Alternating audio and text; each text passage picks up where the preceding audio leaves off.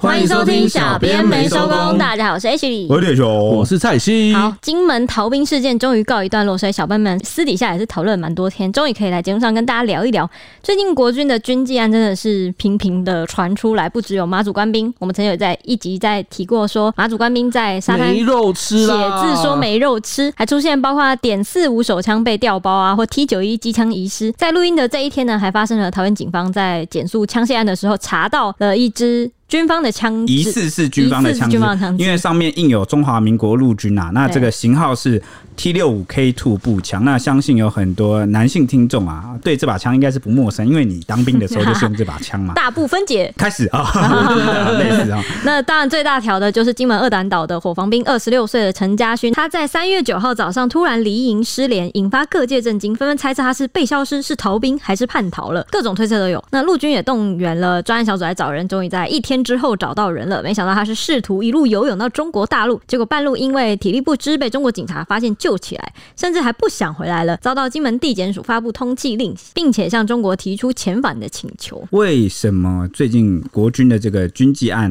会频传，然后甚至被大家特别仔细的检视呢？啊，原因很简单嘛，大家也知道国际情势的变化，因为俄乌战争啊，因为两岸这个目前是有点紧张的关系啦，目前关系是不是很好？随时再加上这个中国大陆他自己的政治的状况，我们就不细讲了啊，因为我们前几集讲过很多，那就导致两岸是越来越紧张。那可能国军自己也因为频繁的去演习啊，还有内部的这个检查、清点、检阅，因为越来越实战化了。哦的训练，所以慢慢会紧绷，对，所以慢慢会有一些事情浮出来，像刚刚讲到的这个海军校准部啊所属的龙泉新训中心遗失一把点四五手枪嘛，结果追查之后才发现，早在去年五月就已经短少了。嗯，但是前营长呢啊，这个林姓中校啊，他就是不想要东窗事发，所以他就要求下属隐匿啊，以模型枪来鱼目混珠调包，这个是一个很对这个。很，他怎么会想到用这一这一招？就是感觉很像走投无路嘞。对，但是 H 因为你没有当兵，所以你可能不知道。啊、呃，我相信很多有当兵很勇敢的用模型枪掉包。也不是说我们到我们是在抹黑谁，是可是就是只要有你有当兵的人，对，应该大部分好我们常听到的情况就是，比如说要被迫，就是装备检查、年度检查、高装检的时候，你如果真的缺少东西什么，那个很严重啊，然后你可能需要自己去。用尽不择手段的方法把它补齐，真的是不择手段。对，所以而且你刚刚说他是营长，对不对？对，所以你看。连这么高等级的军官干部都在做这件事了，对，那你下面的人就我就不多说了，大家心领神会。嗯，哦，那另外一件事就是，哎，无独有偶，这又是海军陆战，不是又是海军才对，因为陆战队九九旅他也是啊实施卸弹检查的时候，你看，因为最近要实战化嘛，就是清点，那发现少了 T 九一步枪的枪机两件，那后来这个该单位的后勤室就坦诚说，去年六月就发现短少了，但怕被惩处才隐匿，那后来是找到了，就。是在国防在隔壁营，在国防部长邱国正震怒的隔天，他们就在旧的营区找到了。旧的营区，因为他们从旧的营区搬过来的时候，这个中间 SOP 可能没有去落实去清点，导致当时其实就少了两个枪击，但是不知道这两个故事我都信哎。这是当然啦，是说没有落实清点是军方的给出的说法啦。嗯嗯啊，但是呢，哎，这个真的很尴尬。最近你们是不是心里都在想说什么？这隔壁营偷来的啊，或者什么都是都嘛是偷来的，干嘛的？哦哦，没有说。OK，反正呢，再加上小编呃录节目的这一天，刚好这一个礼拜这五天呢，国军正在实施这个联合操演，有小汉光之称的这个联合操演啊，三军都动起来了。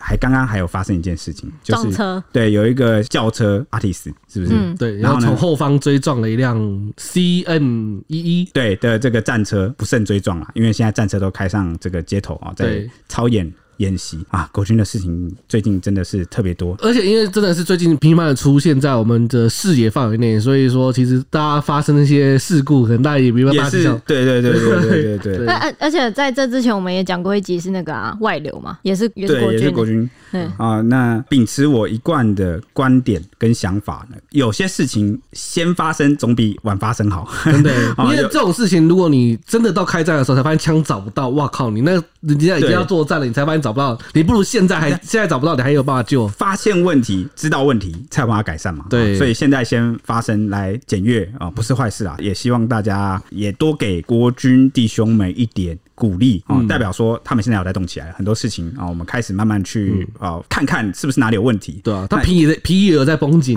如果 完全都没有问题发生，你才要紧张，真的，你懂吗？你代表你要么资讯不透明，你要么就是。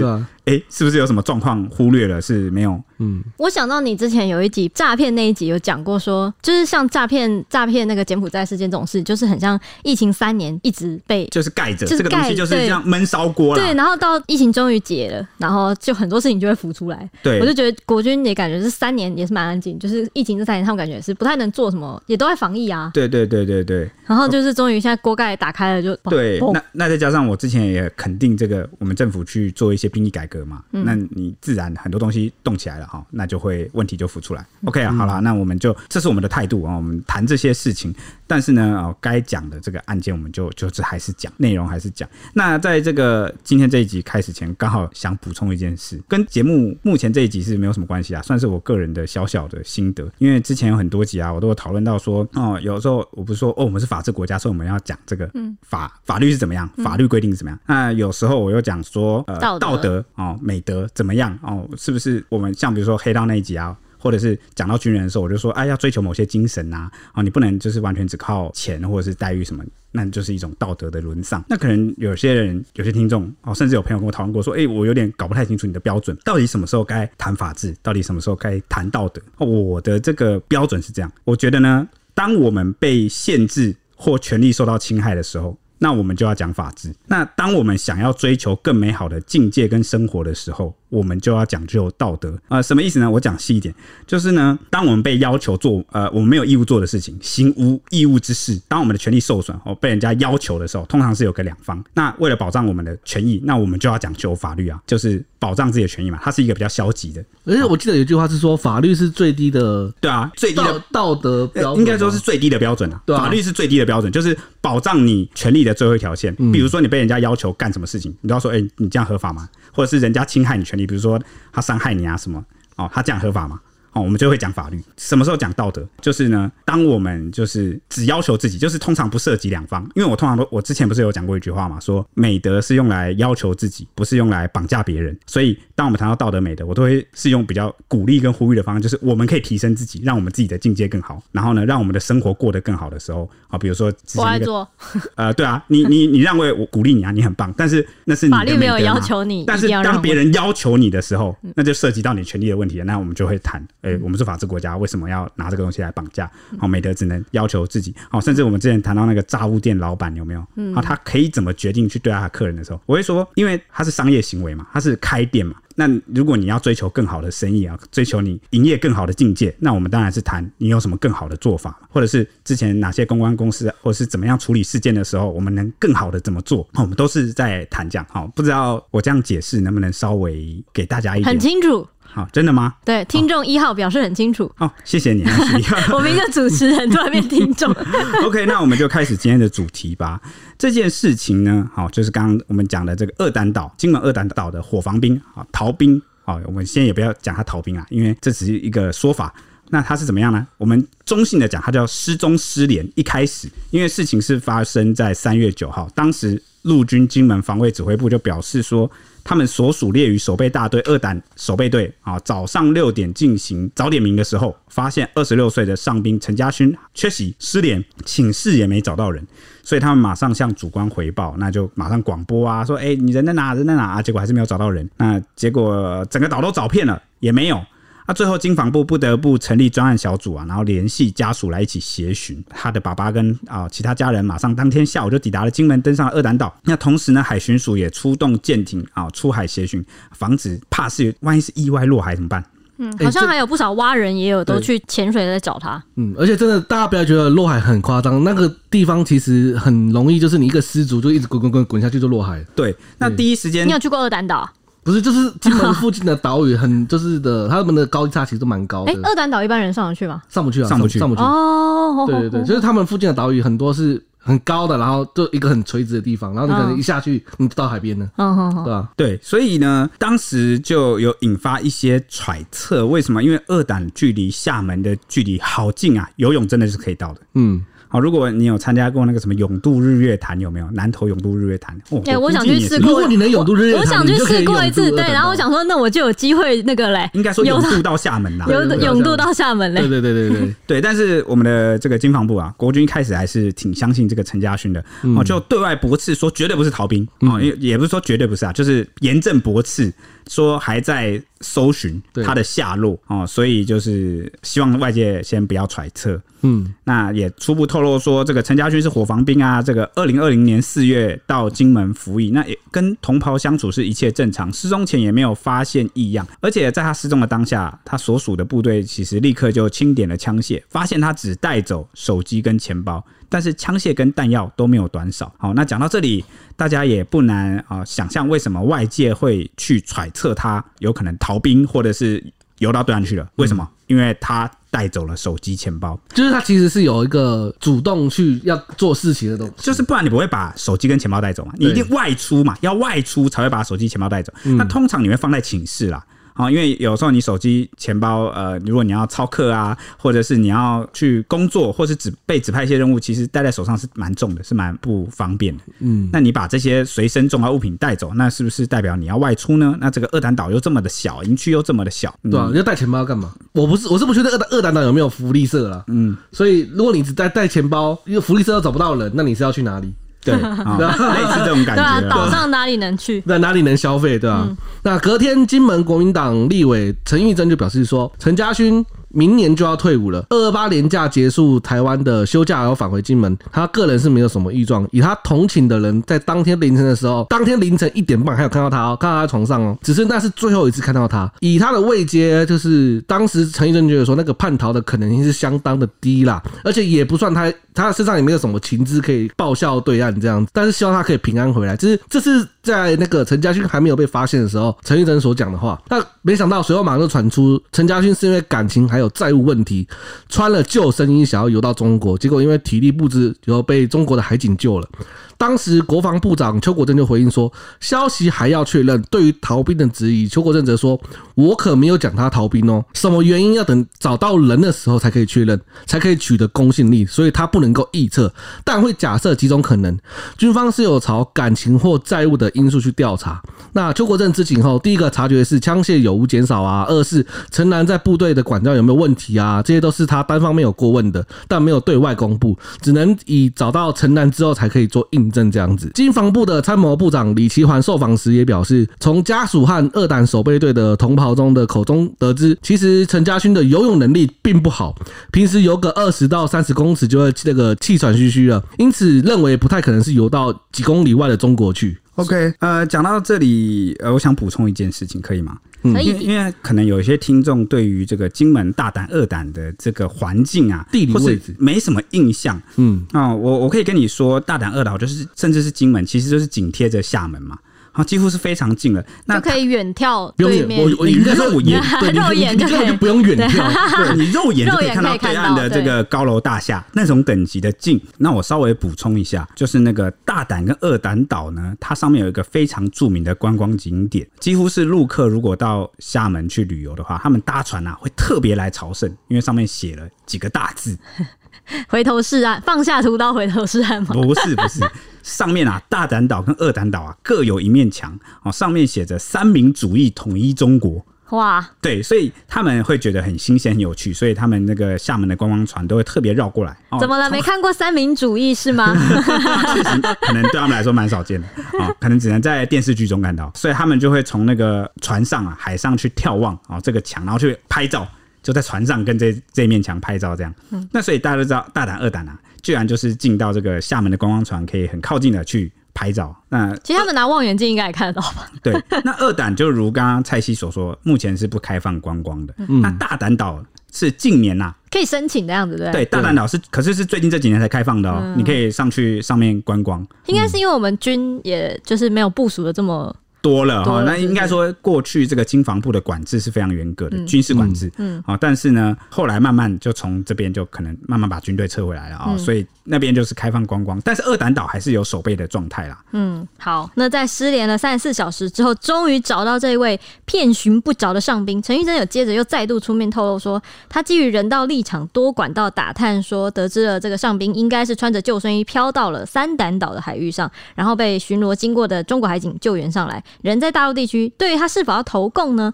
陈玉珍就说，怎么会是投共呢？大陆也不要这个诚信上兵投什么共，应该是逃兵。大陆哪里需要他？因为他也没有掌握什么很机敏的文件，总不会去跟大陆讨论台湾缺蛋缺肉的事吧？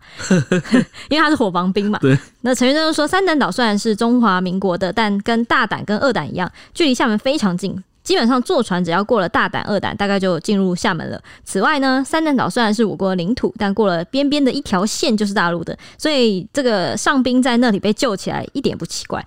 OK，那陈玉珍讲到这边哦，我是觉得其实你说是不是投共这件事要看当事人的意图，你听懂意思吗？嗯，他会轻易讲出来吗？因为因为陈玉珍的讲法是说，因为他是火防兵，中国大陆那边也不会想要，不要他。哦那要不要是一回事，那要不要投是一回事，就是我的意愿怎么样，跟你的意愿怎么样不一样。对，就是对方觉得你有没有价值，他接不接受你投，那是一回事。但是你本人的意图有没有要投，这个是呃后续这个减掉他们最要厘清的关键。嗯，因为你的量刑其实会根据你的意图有所改变，所以。不是他本身的价值问题，也不是中国大陆觉得他有没有价值的问题，所以可能我觉得陈玉珍可能是因为因为他是金门人嘛，然后这个据我所知，这个陈家勋他他爸爸还是他们家应该也是金门人，嗯，所以他是可能是一个比较呃情缘当地情谊，对，就是可能有会比较呃心态上会比较想先帮他缓夹啦，缓夹心态上是帮他缓夹，所以会这样说。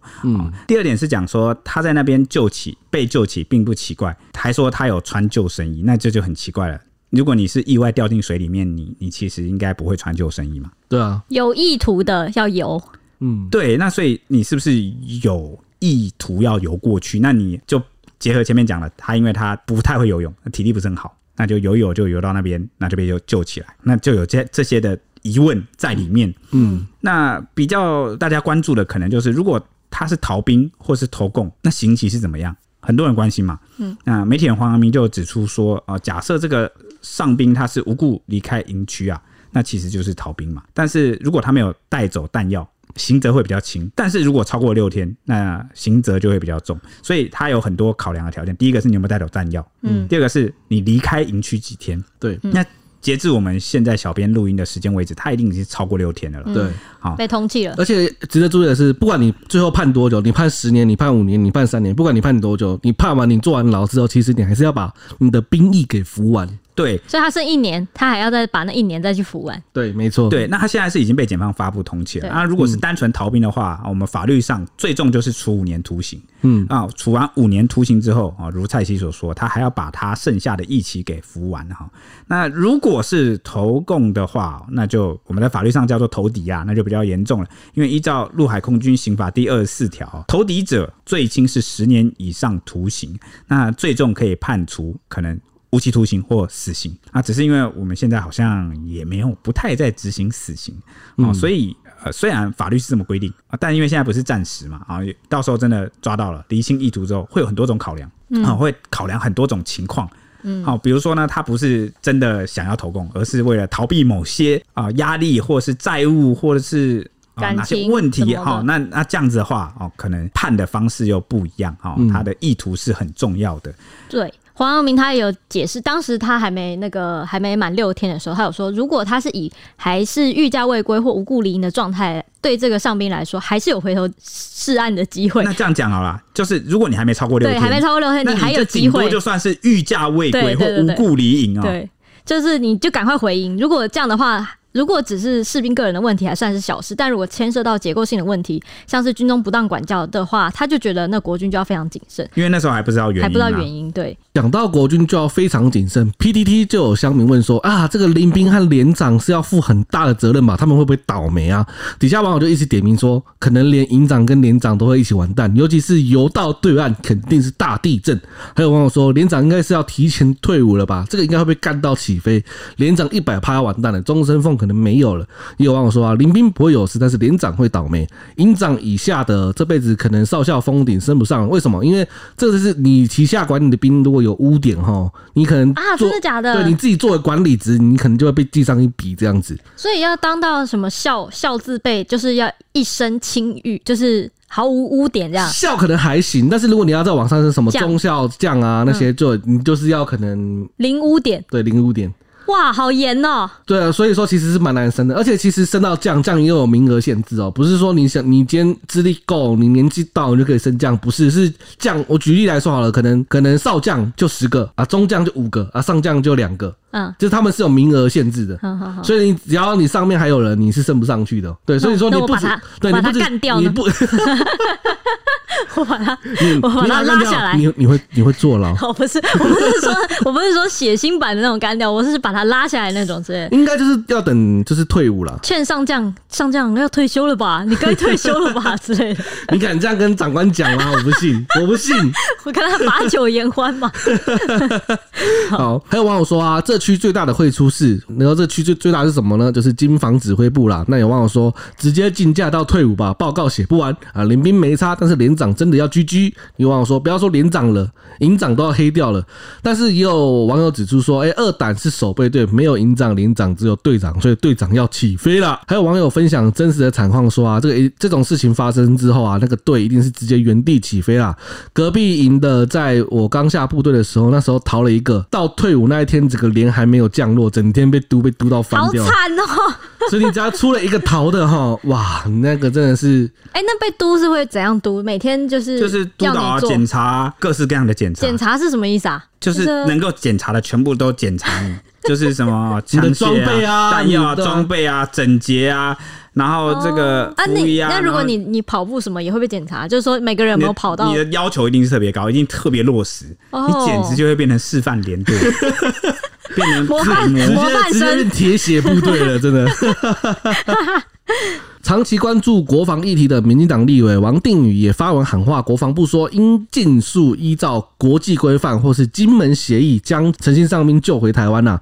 回台之后再去了解真正的原因。若是逃兵或投敌的话，则要以法律去制裁他。但若是非自愿性的因素，或者是有其他意外啊，可能就是不是真的是不小心落海的啊，应该是要赶快还他清白啦。但如果这名士兵真的是为了叛逃，就是为了叛逃而游过去这样子，就要去严严重。去惩处他，并查明其动机还有原因，因为这不只是逃兵，是涉嫌投敌，是最重死刑的罪责。就是刚才铁雄有讲的，这个最重可以判到死刑这样子。嗯，没错。那这一次的事件呢，呃，有一个比较诡异的地方，很诡异，真的很诡异，大家听听看。真的诡异？哪个点？就是呢，因为这个陈信上兵啊，他三月九号失踪嘛。嗯。那其实隔天，这个陈玉珍就有去呃去接洽去呃问，那就有消息说，这个上兵啊已经被中国大陆海警救起了。但是呢，直到三月十二号，中国方面都没有发布任何正式的声明哦，是不是很奇怪？就三天嘞，就明明隔天就传出来，但三天内都没有任何正式官方。对，所以。我们没办法说把呃，他们可能有很多的想法，很多考虑的点。对，那就有台海安全研习中心主任梅复兴，他有分析这件事情。那我觉得他的分析是蛮乐观的，那 大家听听看，你们觉得有没有道理？他说呢，这个士兵已经绕跑快满三天了，然后呢被海警捞起来也至少整整两天了，但是中共迄今却没有什么正式的声明啊，也没发表。那意味着中共还在审讯这个上兵啊，了解他的状况。评估如何才能最有效的利用这个天上掉下来的小馅饼，或是烫手山芋啊，来跟这个台北当局来博弈。他说呢，依照以往的经验，中共的正常反应一定是大肆宣扬说该员起义归来啊，这个国军起义了啊，然后来投靠我们，证明了台湾当局倒行逆施，导致民心唾弃台独和美帝称霸，哦，类似。哎、欸，我这感觉都既视感超浓的，感觉是随就是，可是照理说应该会出现，外交部好像都会讲这些，都会讲这些啊。嗯、但这次却按兵不动，甚至尚未承认救起了这一名啊国军士兵。是不是另有盘算呢？哦，我觉得这个另有盘算真的是一个，我觉得很很赞诶，蛮耐人寻味的。应该怎么讲？我觉得如果他们像之前一样是，就是直接立刻大外宣，立刻大外宣的话，我反而觉得这个就是下落入下层了。你知道我们 我们有一个台版的纸牌屋，你们知道剧名叫什么吗？什么？是国际桥牌社吗？对，我觉得国际桥牌社一定要，如果你们 编剧有听到我们这一集节目，你一定要演这一段，后面一定是。超复杂的各种，就是你你真的很难去处理这个事件。为什么你知道吗？因为梅复兴就认为说，北京目前是内忧外患，不仅国际关系重度受挫，两岸关系也被自己操弄到近乎难以转圜的地步，好，急需要某种缓和与突破。那蔡政府显然也看准了这一点，啊，日前适时的递出了橄榄枝。例如台北最近就有建议这个美国国会的议长暂时不要访台，改以蔡总统过境美国的这个方式啊来拜访。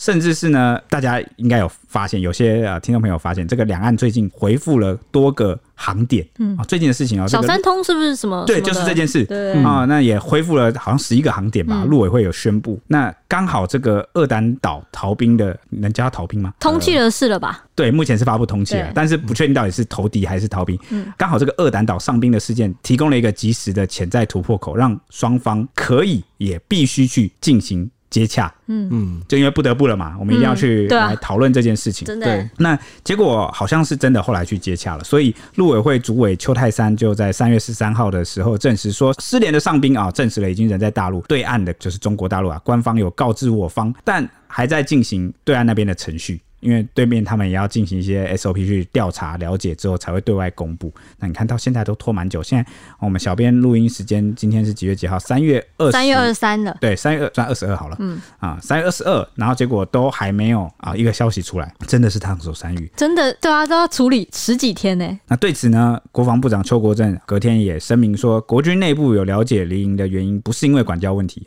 不是什么管教或霸凌问题，好，但是还是要等这个本人归来厘清之后，才能对外有个公平的交代。那等人回来之后，也会一切依法处理啦。那同时呢，国安局也表示说，已经协请了。全责单位加强军中安全防护，但因为这个案件涉及了现役军人失联啊，那为了防范中共对台采取那种大外宣，或是那种心战打击政府的威信，制造社会对立啊，妨碍施政等等，所以国安局将密切关注中共的反应，并机先应处，哈，就是机警的、提前的来应对处理。等到那个陆委会都已经证实他人真的在对岸了，就是邱国正还是讲说等人回来就很乐观的，觉得他一定会回来。因为我猜一定要把他抓回来，是不是？应该不是这么说，我觉得是双方哦，两岸初步协商洽商是要把人移交回来，蛮乐观的，就是目前沟通起来应该是没什么问题，嗯哦，才会说哦要等对岸的程序跑完。你看都已经讲到这个细节的份上了，都知道对岸目前在跑程序，对岸也这么说了，那看来这个人是。一定会回来的啦，哦，一定会回来的。那那万一他不想回来呢？他不想回来，已经不关他的个人意志与否。你说大大陆也不能留着他，那这个我相信中共官方也不会跟我们接触了。对，对，就好，那我就让他不要回来啊。而且这几天还有几件蛮好笑的事情，就是什么呢？就是这个金门的这个上兵啊，哦，就是战狼小粉红，在这个微博上就有宣传说，这位起义归来的国军士兵啊，被我们这个当局赠送了赠送了一套在厦门的房产。那原本本意呢是要类似就是新战啊，就是要大外宣讲说，你看这个国军士兵归来的，然后起只要来就有豪宅哦，然后结果呢？翻车了，为什么呢？因为下面老实讲，这两年这个中国大陆的因为疫情冲击啊，还有这个封城啊等等的关系，他们经济状况不是很好啊，人民都过得很辛苦。结果网友一听到，哈，他随便来，我们政府就送他一套房，这个钱谁出啊？谁的钱？哇，大翻车，纳税人的钱。对啊，哇，爆气了！大家有很多人就说什么，我不服，凭什么他拿一间房？那那我现在也要去投国军，我再游过来。很多人这样讲，好骚操作。然后对我就在微博滑一划，我想说，你们这些人这样讲可以吗？没有问题吗？可能他们那是开玩笑的啦，他们没有人是认真的，只是他们很多人就觉得凭什么？对啊，对对对，那就有点歪楼了。我感觉这也是这个战狼小粉红啊，发布这个消息的人说，哦，我有内幕消息。那他是一个，我记得好像是广州的什么网络模范大使吧，反正他有公职在身啊。网红的是不是？就是他，因为他们在那边有很多类似网络上应该说网络大 V，他们那边叫网红就是。那种特别厉害的，叫哦网络大 V 啊，那他又是那种有公职在身、特别红的哦那种，你懂吗？啊，就是战狼小粉红啊，微博平时都在发这个台湾哪里多蠢啊、多笨、多智障啊、蠢事一堆，然后这个美国多可恶、多邪恶、多霸权，哦，大概都是在发这些内容。那只是他没料到啊，这次发这个内容，反正那大家也当然不信嘛，说怎么可能送一间房？想太多。那这个立个国军成群游过来，就把你们厦门给占领了，你没人送他一套房，对不对？就是。对对对，而且蔡西直接，而且他他还掰的特别多细节。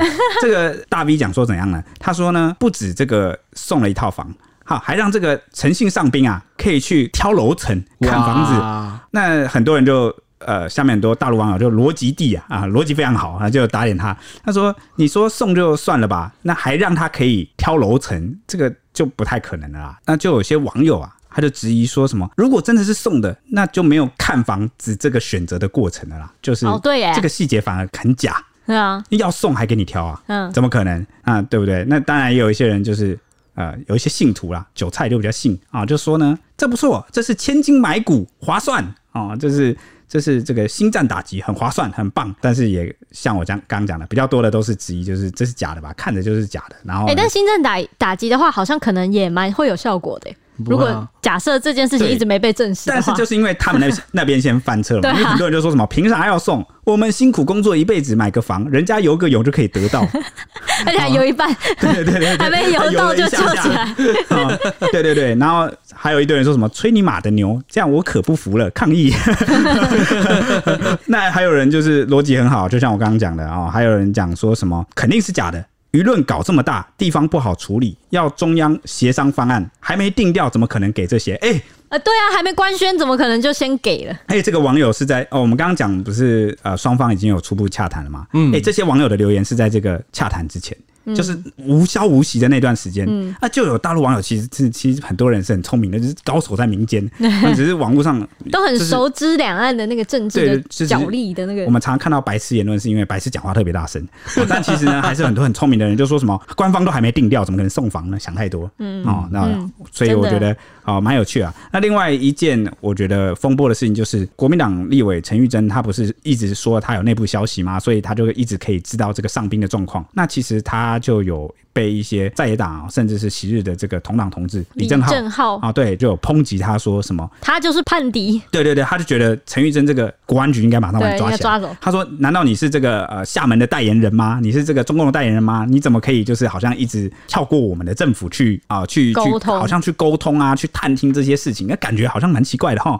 这个算是一个政治的。”余波啦，风波，但是这件事好像没有吵起来。你看，嗯、好像很多这个很多侧翼或什么都安安静静的，那反而是这个昔日同志这个李正浩啊，就在骂他。但是大家好像没什么反应，为什么呢？就像我刚刚讲的，所以我就觉得这个台海安全研析中心主任那个梅复兴好像分析的有点道理，因为现在双方都不想 都不想打破那个对对对，那所以呢就会静悄悄的，也不想在这个事情上做太多政治的文章。嗯，哎，这个我就很意外，没想到两岸其实这么有默契，就对这么也不想去搞这件事情，很有共识。感觉就是蛮麻烦的，因为大家去回顾历史去翻，好像什么世界大战还怎么样，它都是因为一个小小的，呃、就是哪个兵走失失踪了不见了，或是一个很小的事情就突然联谊。啊，你是说卢沟桥吗？啊，对啊，你还记得当时日军的借口是什么吗？哎、欸，我们有个士兵演习失踪了，不见了，然后就就开打，就就突然就。啊、哦，所以我觉得中共目前他自己有很多内部很多麻烦的事情要处理啊，经济问题啊，啊，俄乌战争他，啊，这中俄之间的关系呀、啊，不想花那个时间精力去为了这个上兵，对，要游过来的上宾，这个事情发生的太早了，可能对他而言，不想，时机点不对，对，对，而且逃来的，你说你接收一个火防兵，好像。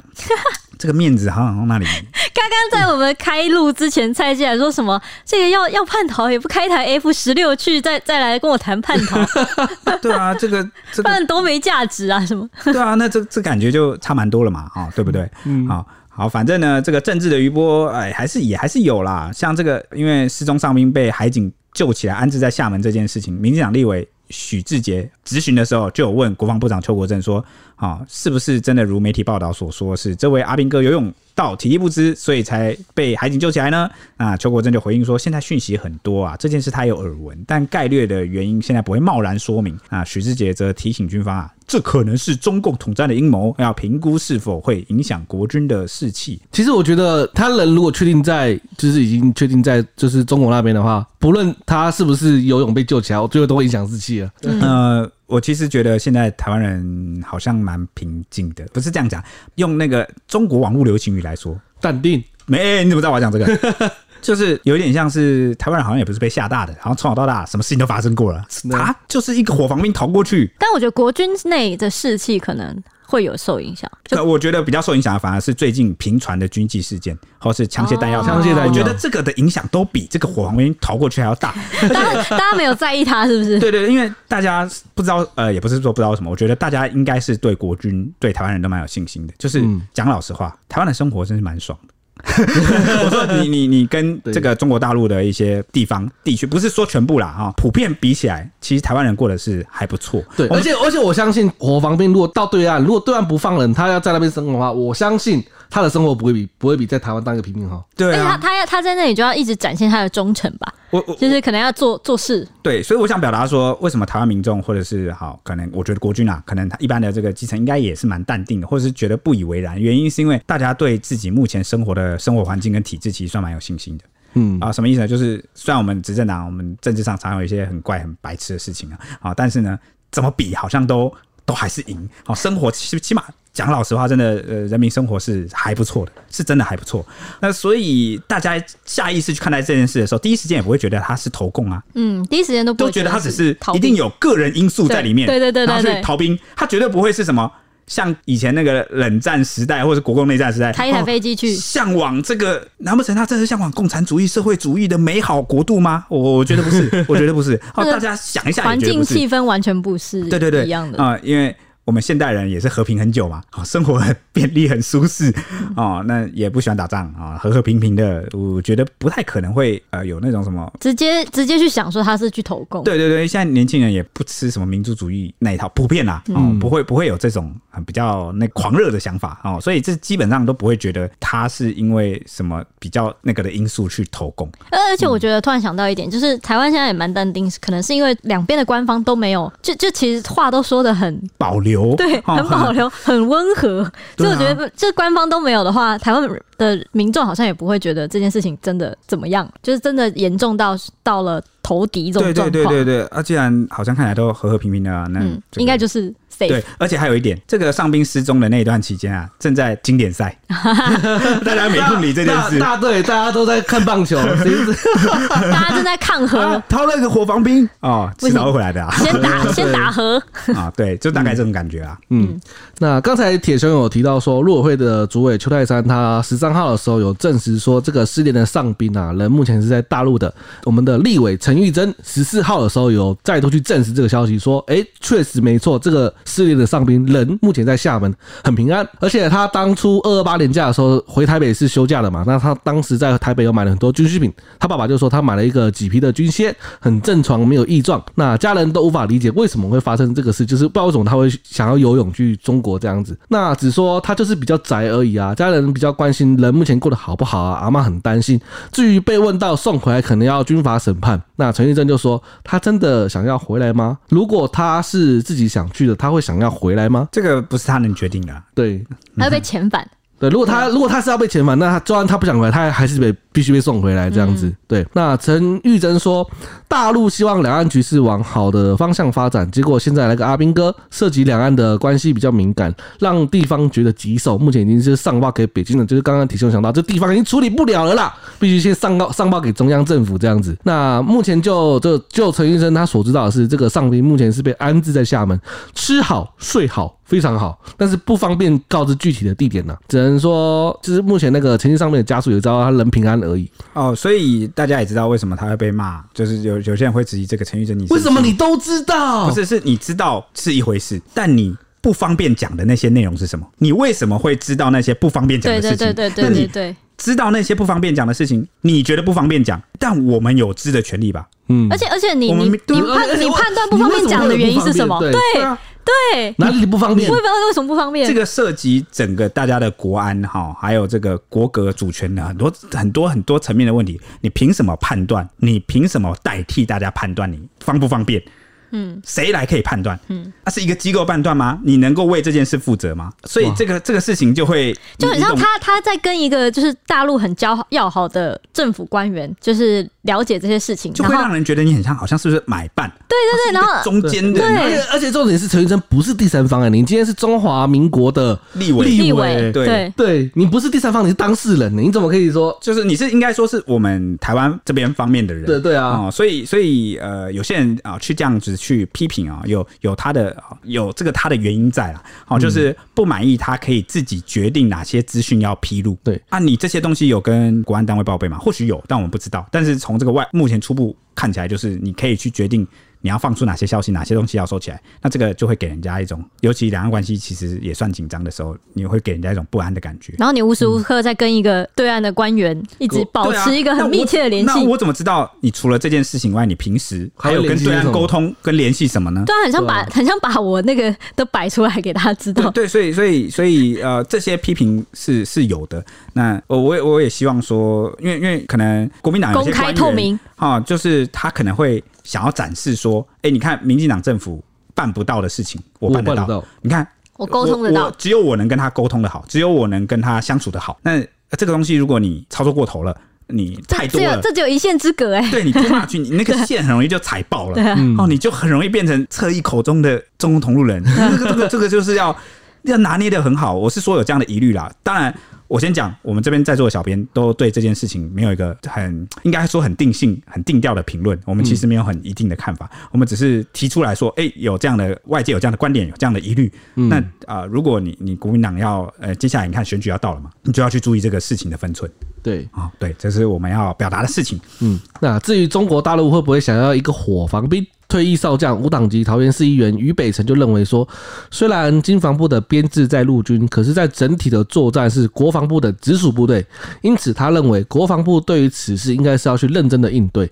他还提到说，这个不叫逃兵，这叫叛国啊！因为是于北辰他自己也待过外岛，有本事逃兵的往东边游叫逃兵，往西边游就叫叛逃。哦，因为往东边游是台湾嘛，回台湾，对，回台湾去逃嘛，那往西边就是这个中国大陆厦门嘛。对，没错。然后他就认为说啊，不管是是因为债务的问题，还是因为感情的问题啊，只要跑到敌对的那一方，那这个就叫叛国哦。对，这是他个人的这个标准判断。但是我们、嗯、我讲了，涉及这个我们要有一个刑刑度好去判决他的，嗯、就跟我节目开头讲的，我们就要用法律来看。对，用法律。好，大家有大家的看法评论，我们都尊重啊。嗯、但是呢，最终要回归到法治上。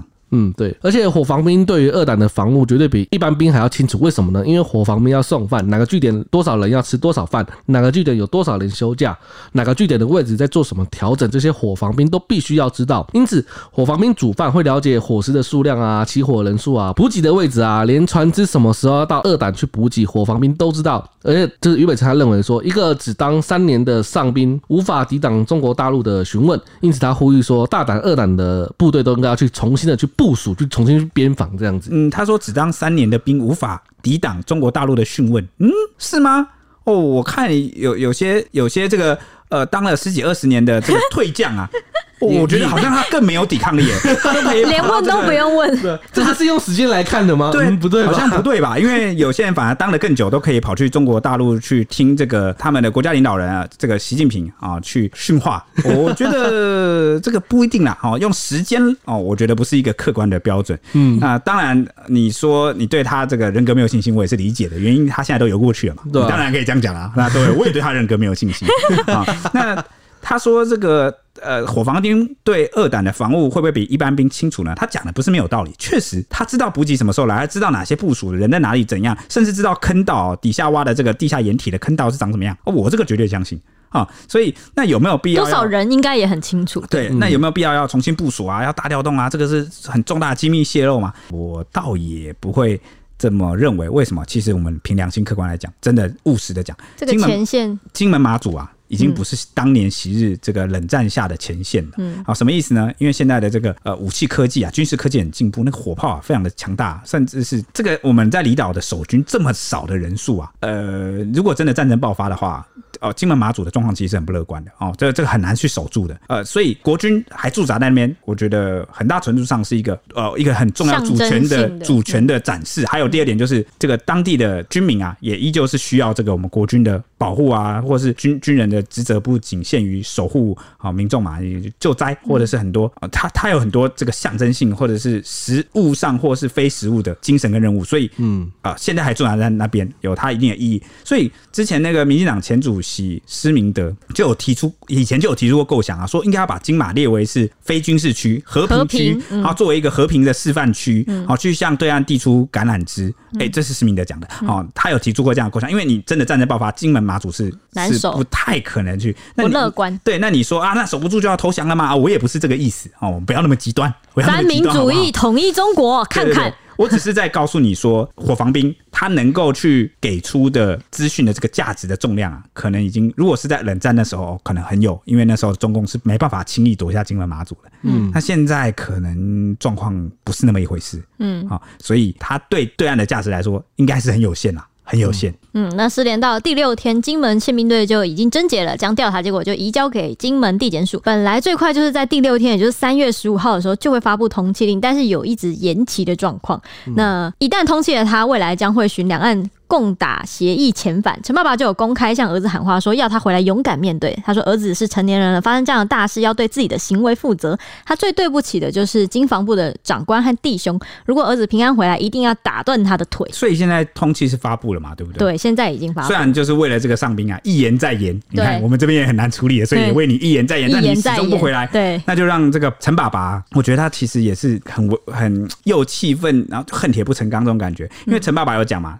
他自己以前也在经防部当兵，对，啊，那他对这个金门这个地方也是有感情的，所以他也知道这个事情的严重性啊，在他那个时代可能更严重。对啊，哇，对啊，垮掉哎，所以他就说他很对不起经防部的长官跟弟兄。他知道这他们都起飞了吧？对啊，那如果儿子回来，一定要打断他的腿啊。对，当然气话了，气话，那应该还是希望人平安回来啦。对，那到底他跑去游到那里的真正原因是什么？在对，终于我们这个都 吵了一两个礼拜，对，吵一两个礼拜，很多揣测，各种原因，什么感情啊、债务啊，什么怎么样。最后终于原因浮出水面，我们才来做这一集。对，不然我们因为我们也想说让子弹飞一会儿。嗯，因为因为不知道的情况下，我们讲这集完全就会是臆测，说他到底是不是逃兵。对对对。那家人在当时一登二胆岛的时候，就有向陆军坦诚说，这个诚信上兵陈家勋他只积欠四家银行三十万元的债务。不过后来呢，在直到这个确定要确定他人在那里的之后，有人就有出来向媒体爆料说，你说朋友是不是？对，他的朋友就有出来向媒体爆料说，这个诚信上兵他欠银行的钱根本就只是细条哎小条。的，真正让他压力爆表的是，他有欠地下钱庄的钱，估计是大概有欠到一两百万，根本无从还起。二八年假的时候，他还有见过一次这个陈家勋，就最后一次见到，最后一次见到。他说他那个时候手机简讯跟来电，通通满满的都是钱庄来催债的讯息。他就透露说，陈家勋不只是金钱观偏差，他人生也是搞得一团乱。在二零二零年的时候，他曾经看上一部要价近十五万元的重机，因为自己信用不佳，所以没有办法贷款，只好拜托当时的女朋友来帮忙他贷款。结果隔年三月。两个人分手了，陈家勋就要把车子卖掉，但两个人因此闹翻，还告上法院。离谱的是。在隔年，陈家勋又交了新的女朋友，两人还闪电结婚，吓坏不少亲友。更扯的是，这段婚姻仅仅维持五十天就离婚收场。他说呢，陈家勋有乙级厨师证照，在部队就是火防兵，要出卖军情的可能性并不高。他就说他没那个价值啦，因为军中志愿役的薪资比较高，他才会签下去转服志愿役。但陈家勋对财务非常没有概念，转服志愿役之后，薪水变高，却一样乱花钱，每个月的薪资都不够拿来还债。他预定明年就要退伍，平日都躲在部队里面，但休假回台就会被债务逼到快要崩。溃，不难理解他现在在对岸吃好睡好，不想回台湾面对的心情。另外，后来周刊也有访问到前女友，前女友就说呢，陈家勋会走到这个地步，完全就是自己的问题，因为他月薪差不多一半都花在手游氪金，生活是要怎么过啊？好，在这边我就要用我的个人经验，好，我先讲是我个人经验，嗯，呃，这个幸福老师是吗？对，我，我不太愿意讲我在哪个部队服役啊，啊，但是是一个比较高的一点的，就是不是最基层的单位，是比较能够接触到很多的基层连队的。啊，地方，那这个陈家勋的状况并不是一个偶然的个案，对，不是绝对不是单一个案，嗯，他是一个基层部队官兵的缩影，因为我们基层部队会去签志愿役的官兵们很年轻哦，呃，很多人他其实是呃生活跟品性有真的有一点偏差，那他就觉得啊，当兵最简单，不用好像不用任何技能，不用任何事情，所以我签下去，然后就有四万多块开始起跳。那我当时就见过很多这样的类似陈家勋这样的志愿役的啊弟兄，那是怎样？一次回营就带了四台手机，都在玩手游。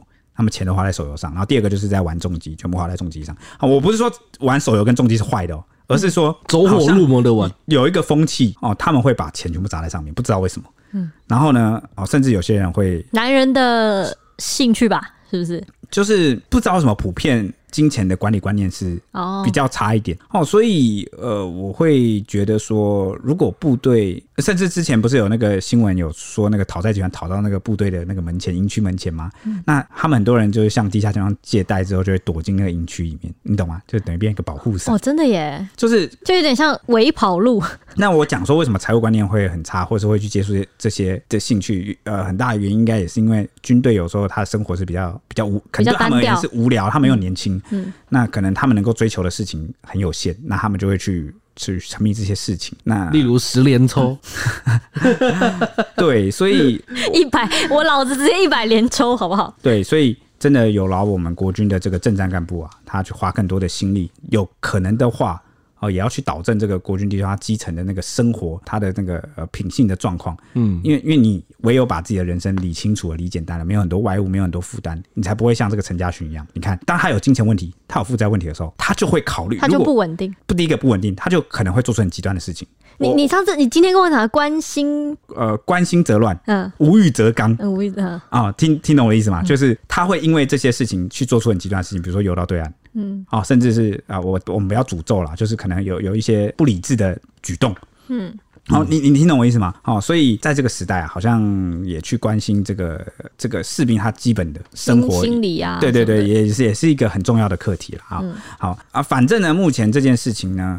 还没有一个着落，那 PTT 乡民呢就惊呼说：“既然不想回来，那可以认真是逃兵了吧？啊，就看中国政府要不要养他喽。”那还有人说他要靠什么生活，在那边从零开始吗？那回来是不是要坐牢呢？那还有人说什么加入解放军就真的哦很屌了啊、哦，这事情就大条了。那有人说此例一开啊，怕以后有更多逃兵。那还有人说他欠了多少钱，中共会帮他还吗？也有人认为说这算通敌叛国了吧？好，笑死，根本天兵。刚才有网友说讲到加入解放军真的屌，我跟你讲啊，解放军才不要这种人呢。你真的以为什么咖都可以加入解放军吗？拜托一下，他们那边的那个 军，哎，他们那边的军人的那个要求很高，门槛很高，对啊，不像是我们台湾募不到兵，然后你只要你年纪有到，拜托拜托你来求你来当兵。啊，那如果如果但如果是叛敌那种，把它作为就情报类型的也不行吗？啊，他就没什么价值啊。哦哦哦哦哦，对哈，那那那稍微这个在这边生活正常啊，脑袋清楚的人应该都不会去投投共。你在 在那边你要考虑到维生的问题啊，你的亲友都在台湾啊，你不太可能去做这种事啊哦。